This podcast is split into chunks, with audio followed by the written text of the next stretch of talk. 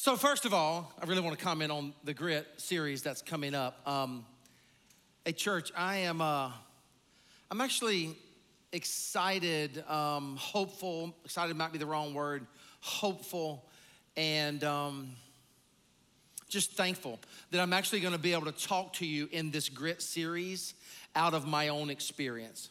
And hopefully, I do that every Sunday, I know, but you just need to understand when I talk about grit, in a few weeks, and we're gonna spend like five weeks on it. We're gonna be in the book of Second Timothy. I encourage you to go read Second Timothy over the course of the next week or so. It's all about grit. But when I talk to you about grit, you just need to know it's not theory. it's, it's actually comes from a place of having to find it. Like, how many of you have ever wanted to quit on anything? Come on. Like, you know, you name it. Quit on uh, parenting. you ever been there? Right? You can't give those boogers back, right? Quit on marriage. Come on. Quit on work. How many of you think about quitting on work at least once a week? Thank you for being honest in the house of the Lord. Quit on life. Like one of the things I'm hoping and praying is that in the days and years ahead, we as a church and the church universal will actually be able to start talking more forthrightly and more transparently and more vulnerably about suicide and mental illness. Instead of that being the one thing that Christians and the church just haven't talked about. So I'm, I'm really hopeful for the series on grit because everything you have felt about those things, am I gonna say this? Including work, I have dealt with and have struggled with. There are many a days where I think, you know what? I'm just ready to go flip burgers at a nearby Burger King or something. It's hard. Life's hard. It's why I'm so, so hopeful for this series. Hey, can you give the campuses some love? Welcome Garner, Sanford, Wake Forest, Hillsborough, Columbia, Durham campus, Kenya, online church. We are one church in many locations and just really, really thankful for the movement want to give honor where honor is due. I know some of you are at other campuses, but you can still light her up on social media. Uh, if you see my wife, or you can find my wife on Twitter or Facebook, give her some love. Today is her birthday, and uh, give her some love.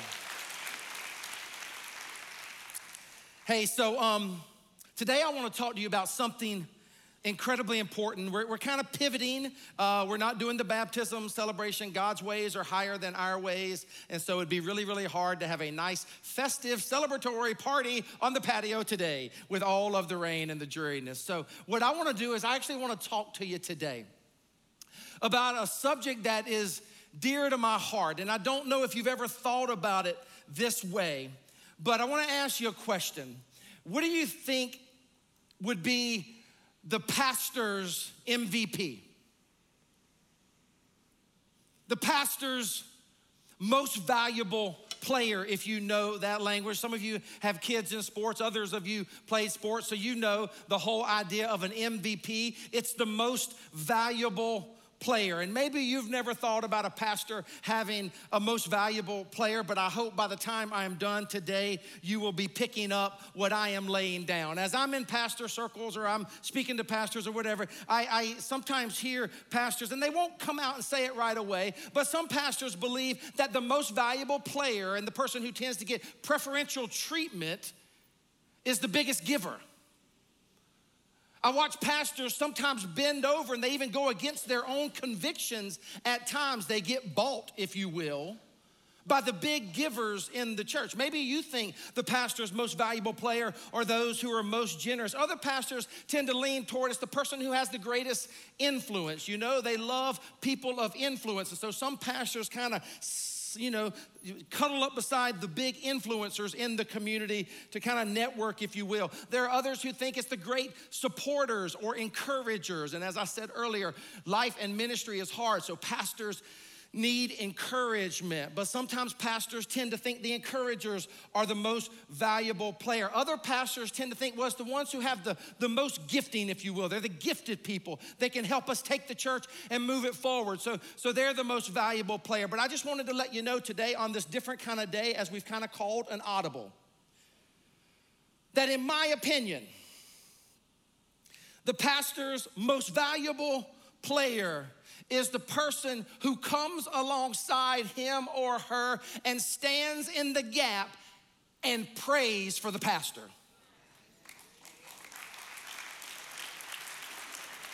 I firmly believe that the most valuable player, if there is a most valuable player, you know what I'm saying. I mean, God's created us all equal and everybody's important and everybody has different gifts.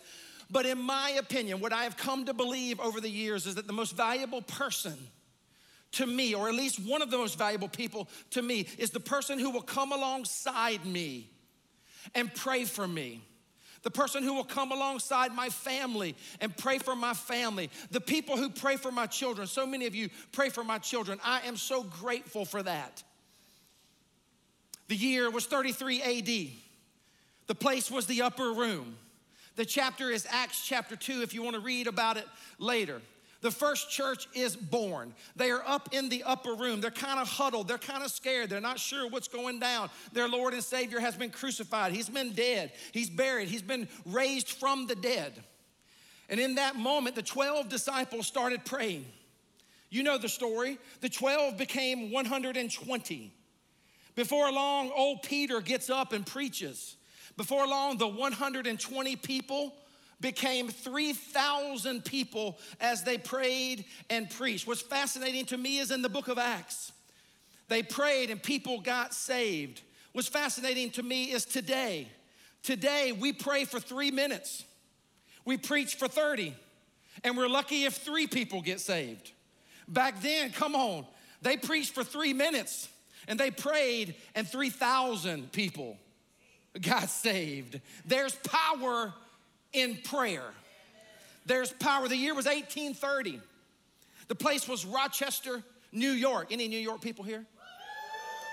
Hey, New York people represented, and not just represented, they're the smart ones. They moved down south.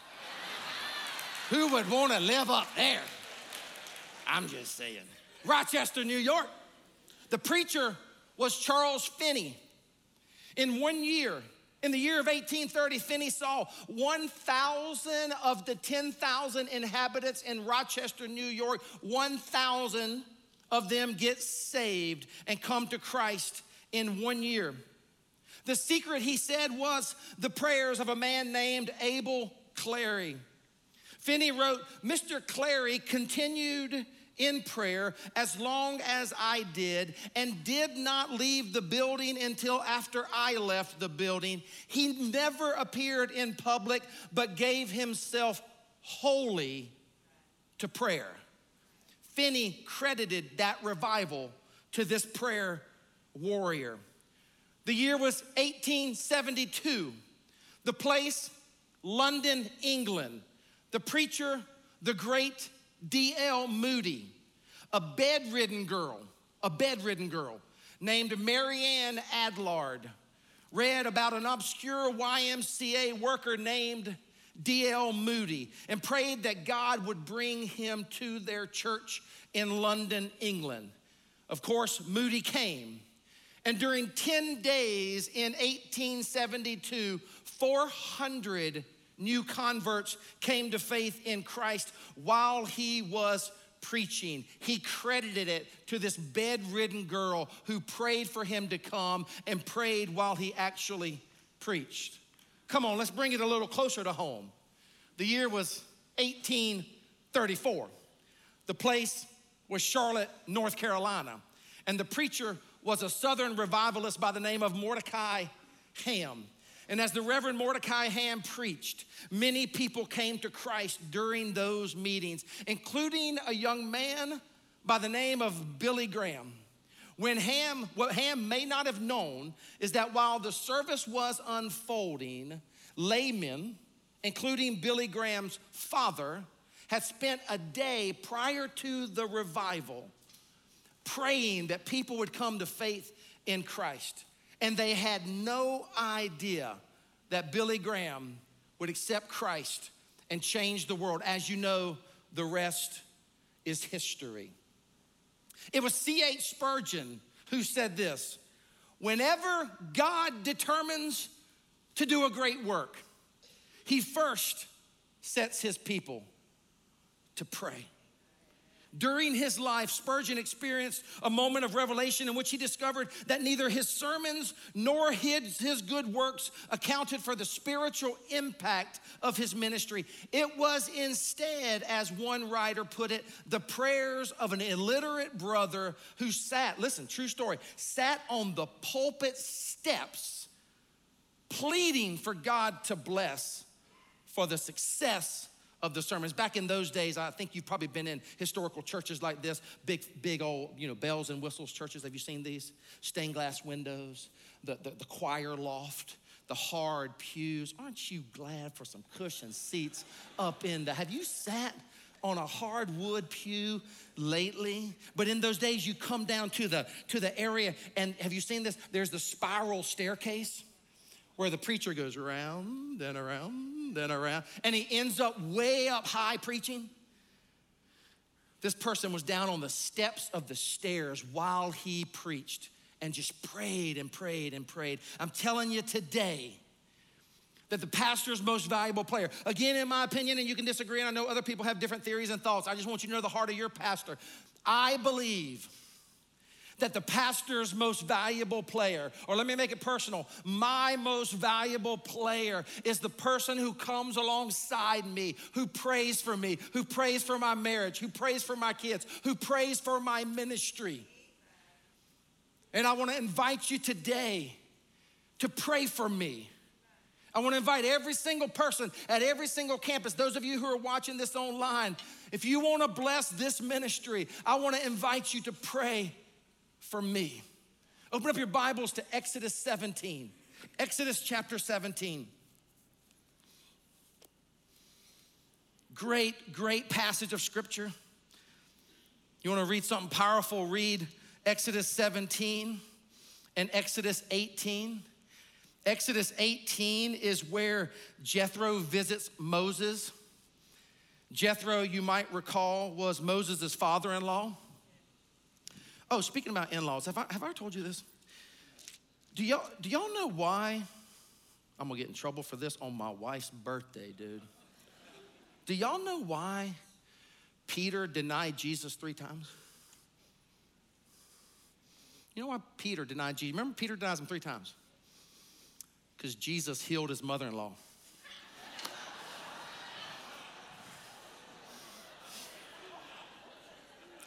oh, For the record, I love my mother in law. I just share that for all of y'all. Exodus 17, come on, Exodus 17. The whole Israelite, by the way, I feel like my job is to kind of pastor you and shepherd you. You don't share that joke at Thanksgiving dinner or Christmas when your mother in law's in the room. Exodus 17, Exodus 17, here we go. The whole Israelite community set out from the desert of sin that was not a good desert, church. Traveling from place to place as the Lord commanded. They camped at Rephidim, but there was no water for the people to drink. So they quarreled with Moses and said, Give us water to drink. Side note, if I believe the pastor's most valuable player is the person who prays for the pastor, the pastor's least valuable player is the person who quarrels all the time, complains about everything under the sun. That's, that's, that's free of charge, but that's for some of you. Moses replied, Why do you quarrel with me? Why do you put the Lord to the test? Verse 3 But the people were thirsty for water there, and they grumbled against Moses. They said, Why did you bring us up out of Egypt to make us and our children livestock die of thirst? Then Moses cried out to the Lord, What am I to do with these people? They are almost ready to stone me. The Lord answered Moses, Go out in the front of the people Take with you some of the elders of Israel and take in your hand the staff with which you struck the Nile and go. I will stand before you by the rock at Horeb. Strike the rock, and water will come out of it for the people to drink. So Moses did this in the sight of the elders of Israel. Verse 7. And he called the place Massah and Meribah because the Israelites quarreled and because they tested the Lord, saying, Is the Lord among us or not? The Amalekites came and attacked the Israelites at Rephidim. Moses said to Joshua, Choose some of our men and go out to fight the Amalekites. Tomorrow I will stand on top of the hill with the staff of God in my hands. So Joshua fought the Amalekites as Moses had ordered, and Moses and Aaron and Hur went to the top of the hill. As long as Moses held up his hands, the Israelites were winning. But whenever he lowered his hands, the Amalekites were winning. Listen closely, verse 12. When Moses' hands grew tired, they took a stone and put it under him, and he sat on it. So picture the scene. They get a big stone. He sits down, he's on the stone. Now, watch this. Aaron and Hur held his hands up, one on one side and one on the other, so that his hands remained steady till sunset. So Joshua overcame the Amalekite army with the sword. Then the Lord said to Moses, Write this on a scroll as something to be remembered. So, the very fact that we're remembering it today and talking about it is obedience to Scripture. Write this on a scroll as something to be remembered and make sure that Joshua hears it, because I will completely blot out the name of Amalek from under heaven and here's, you see this in the Old Testament all the time. Whenever God does something sacred, they would build an altar. Moses built an altar and called it, The Lord is my banner. Everybody say that with me. The Lord is my banner. Come on. The Lord is my banner. He said, because hands were lifted up against the throne of the Lord. The Lord will be at war against the Amalekites from generation to generation. Something powerful happened when these folks gathered around Moses and they held up his arms. What I want to say to you today, ever so briefly today, is one of the most important, powerful things you can do for your pastor is pray for him. It is one of the ways in which you can hold up his arms. And if you're watching this online and you go to another church, pray for that pastor. One of the most powerful things you can do in the spiritual world is to hold up the arms of your spiritual leader in prayer. There's something incredibly powerful about this. It's why when we started this church 17 years ago, I spent six months preaching in different churches every single Sunday. And I was not gonna start this church until we raised up 1,000 prayer partners. I mean, had them signed up it was, a, it was an official prayer list. And they agreed to pray for me and for you, even back then. They prayed for me and this church daily. 1,000 prayer partners. This was in 2001, going into 2002. Here's what I can categorically tell you most of them are probably not praying for me anymore. Will you? Will you? Will you? Will you please, I plead with you, I beg you, I challenge you, and I encourage you, hold my arms up by praying for me, praying for my marriage, praying for my children, praying for my health, praying for our partnership together and I'm not asking you to set aside 30 minutes every day and pray for me or an hour. You can if you want, but just, just throughout your day, whenever God puts me on your heart, would you just, would you just whisper a prayer for me? God bless Pastor Benji, bless his marriage, bless his ministry. Would you pray for me when you come to church on Sunday? Just pray for me as I try my best to divide the word of the Lord and teach it to these beautiful people becoming known as New Hope Church. John Wesley, y'all know I'm a big John Wesley fan. John Wesley once said this God does nothing but in answer to prayer. I don't know if I fully agree with that. I, I, I, get, I get a little hesitant when people say God does nothing or God does this as if we fully know. God is God, God can do whatever He wants to do.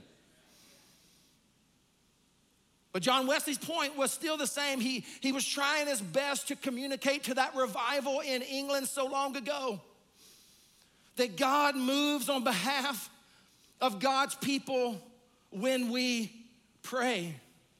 I would say it like this revival starts and continues in prayer.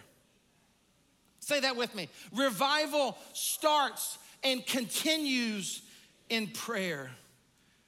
It is impossible to keep the kingdom of God from breaking out in our midst if God's people are praying. Will you, can you be that person for me and for this church? Here's just a few reasons why I would encourage you to take this real seriously. Number one, pastors are under attack.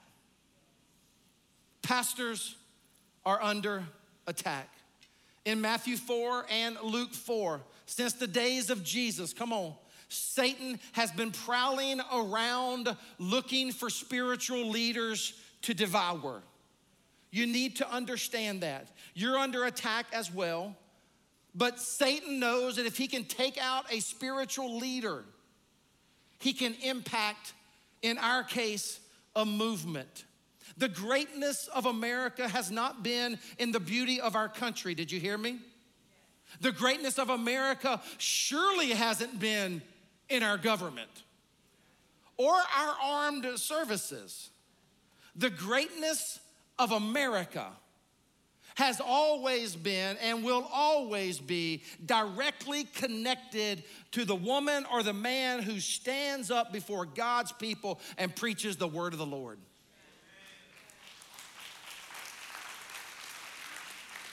So Satan knows I pick him off. My job just got a lot easier. First one pastors are under attack. I'm under attack. I mentioned earlier about how hopeful I am about this grit series. I'm doing good today, church. Oftentimes, I can't tell you about the things I'm going through in the moment because I don't have a testimony yet. So I can testify today, but you should know. You should know that the last three years of my life have been three of the hardest years of my life. I've had lies spoken about me, I've had my family members attacked. I've had this church attacked. I've felt attack on the inside, difficult days. Spiritual warfare is real. And I'm not one, I'm not one of those, you know, that finds a demon under every rock, you know. I'm not one of those who's gonna stand up to you today and say, hey, we can't have a baptism today because it's raining and therefore Satan must be attacking us. No, maybe some farmers just prayed for some rain. you know, I don't know about you, my yard's looking kind of brown. You know, bring the rain on. But I've never been more keenly aware of the forces of darkness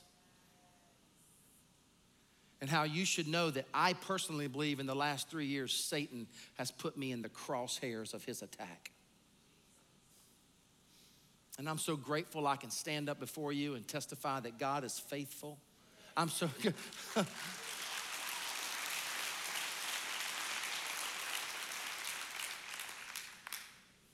Number two, pastors cannot do it all alone. Pastors cannot do it all alone. Go read 1 Corinthians 12. 1 Corinthians 12, wow. About the body of Christ and the different members that make up the body. And we had so many people sign up for ministry last week. Let me just pause right there and celebrate all of you who signed up for ministry at all of our campus locations. Maybe you weren't here, right? You weren't here. Let us know. We're getting a brand new season of ministry up, and there is a place for you. Let us know if you want to get involved, but we cannot do it alone. I've often had this idea of, of wanting to pull off a sermon prop in a message. I wanted to have a bench press up here, a bench press, you know, with, with, with dumbbells and a bar and, and start bench pressing, which I know for some of you, like you'll be able to bench press way more than me, but go to my max, you know, whatever that is. And then I, when I can't do it anymore, get a couple more weights thrown on there and I surely can't do it. And when I'm about to die and the, and the bar is across my neck, I then, I, yeah, and then I, I, I lean up, you know, on my last breath, if you will, and I say, hey, everybody look under your seat. Everybody look under your seat. And under your seat, there's a weight. Everybody has a weight under their seat. And the whole point of the, the illustration would be, and I've never done it because it's just too hard to pull off. How do you how do I get that many weights at all the campuses under all the seats? I mean, so I just might as well tell you about it. But then you would all lift it up. And the cumulative amount of weight that we would lift together would be astounding. And the point is, I can't do it alone. Neither can you. And so we need one another. Here, here's one, here's one. Pastors are to inspire and influence. This is why, this is why Satan puts us in the crosshairs. The influence and the inspiration that we try to bring forth every Sunday and every day, if that matter. God has placed pastors in position of great influence. Therefore, therefore, therefore, we need your prayers. Please. Here's, here's, the, here, here's the last one I think. Pastors are human. Go ahead and bless me and give me a hearty amen. amen. We're human. I try to remind you all that all the time. But you have a tendency to try to elevate me on a pedestal. Listen, I put on my holy jeans just like you do.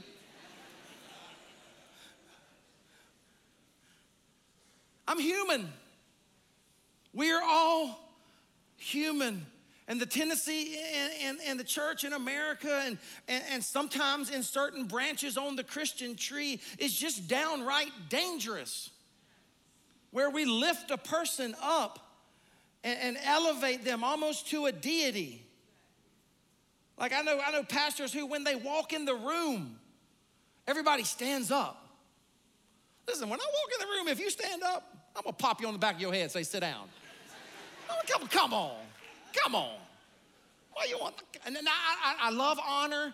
I love, I, I believe you, we give honor. I give honor. I honor you. I honor our staff. I, am not talking about, you know, but I'm talking about unhealthy versions unhealthy versions of where nobody can challenge the person or course correct or push back. Listen, I, I don't want a bunch of yes people around me. I want people who will challenge me. Why? Because I'm human. All day yesterday and even early this morning, I'm texting with a big group of people. We're trying to figure out what we're going to do today together. Because I need people. Why? Because I'm human just like you are. 1991 survey. It's a little dated now, but I would actually tell you that the stats are probably worse. In fact, I would promise you they are worse as I study pastoral ministry. 1991 survey 90% of pastors work more than 50 hours a week. You might say, well, that's nothing. I actually agree with you. I think we should work 50 hours a week. I'd love to work a 50 hour week. But you get my point. 80% believe pastoral ministry has affected their families negatively. 30% of pastors say that being in the ministry is an outright hazard to their family. This is a very reputable survey. 50% feel unable to meet the needs of the job. Boy, I can relate to that. 90% feel they are inadequately trained to meet the needs in ministry. That is a reality. Unfortunately, the cemeteries, I mean seminaries, they don't prepare you for ministry in the 21st century. Some are getting better, praise God. 70% report having a lower self image than when they started in ministry. 40% report a serious conflict with a parishioner once a month. 33% confess having been in some inappropriate sexual behavior with someone in the church. 70%, 70, do not have someone they consider to be a close friend. You do know, don't you? That the people on stages in this world who speak to masses are quite often some of the loneliest people on the planet. And you would think, how is that so? I don't know. I just know it to be true. We are human, and I need your prayers. I beg for your prayers. I plead for your prayers. Lastly, and I'll end with this pastors plus prayer partners equal victory. Pastors plus prayer partners equal victory. Do you want to keep victory occurring in the life of New Hope Church? Can I hear an amen? amen. Do you want to keep impact and kingdom advancement and light being lifted up and darkness being pushed back? Do you want that? Then pray for me. Become a prayer partner with me. Are you in? I'm not gonna ask for a show of hands. I'm not gonna ask for you to mark a card. I know the, the God of heaven knows who prays for me. I just want to invite you on this very different kind of day. This is just something God laid on my heart as I sat in front of the television yesterday watching football. Glory to God. What can I say to people tomorrow, God? That we're obviously not going to have baptism. And I started working on this idea of prayer, and I went back and found my notes from when I started this church 17 years ago, and I dusted them off and reworked them. Here's what I need. I need you to pray for me. You say, How much, Pastor? I, whatever you want to do. Whenever I come to mind, whenever my wife comes to mind, whenever my kids come to mind, just pray for us because we desperately need it. In the name of the Father, and of the Son, and of the Holy Spirit. Amen.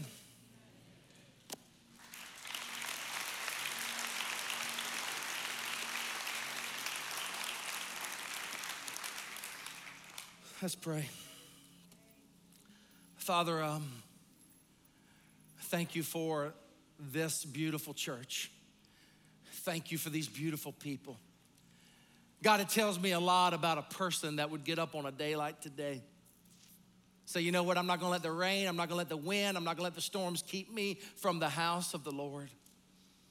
And Father, I believe that every person is here for a reason today and you are divine and you can do whatever you want to do in the lives of your people, Father. So if it's a lyric off of a song, if it is a hug from somebody, if it is a word spoken, whatever it may be, oh God, would you have your way with us?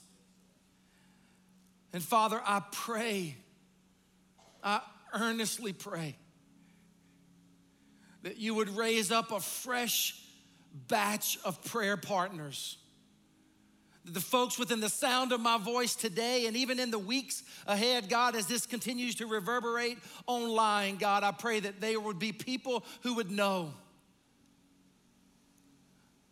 that some of the most valuable people in the kingdom of God are those who gather around their pastor and they pray for him, they pray for her.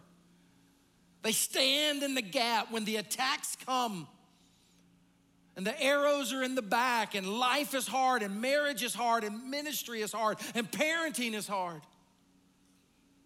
They stand in the, in the gap and they just faithfully and steadfastly pray. May it be so here, oh God. May it be so now. I pray all of this in the name of Jesus, the one who was tempted by Satan himself, the one who asked his people to pray. The one who, when the disciples said, Lord, we don't even know how to pray, he said, When you pray, pray like this together, saying, Our Father, who art in heaven, hallowed be thy name. Thy kingdom come, thy will be done on earth as it is in heaven. And give us this day our daily bread, and forgive us of our trespasses, as we forgive those who trespass against us. And lead us not into temptation, but deliver us from evil.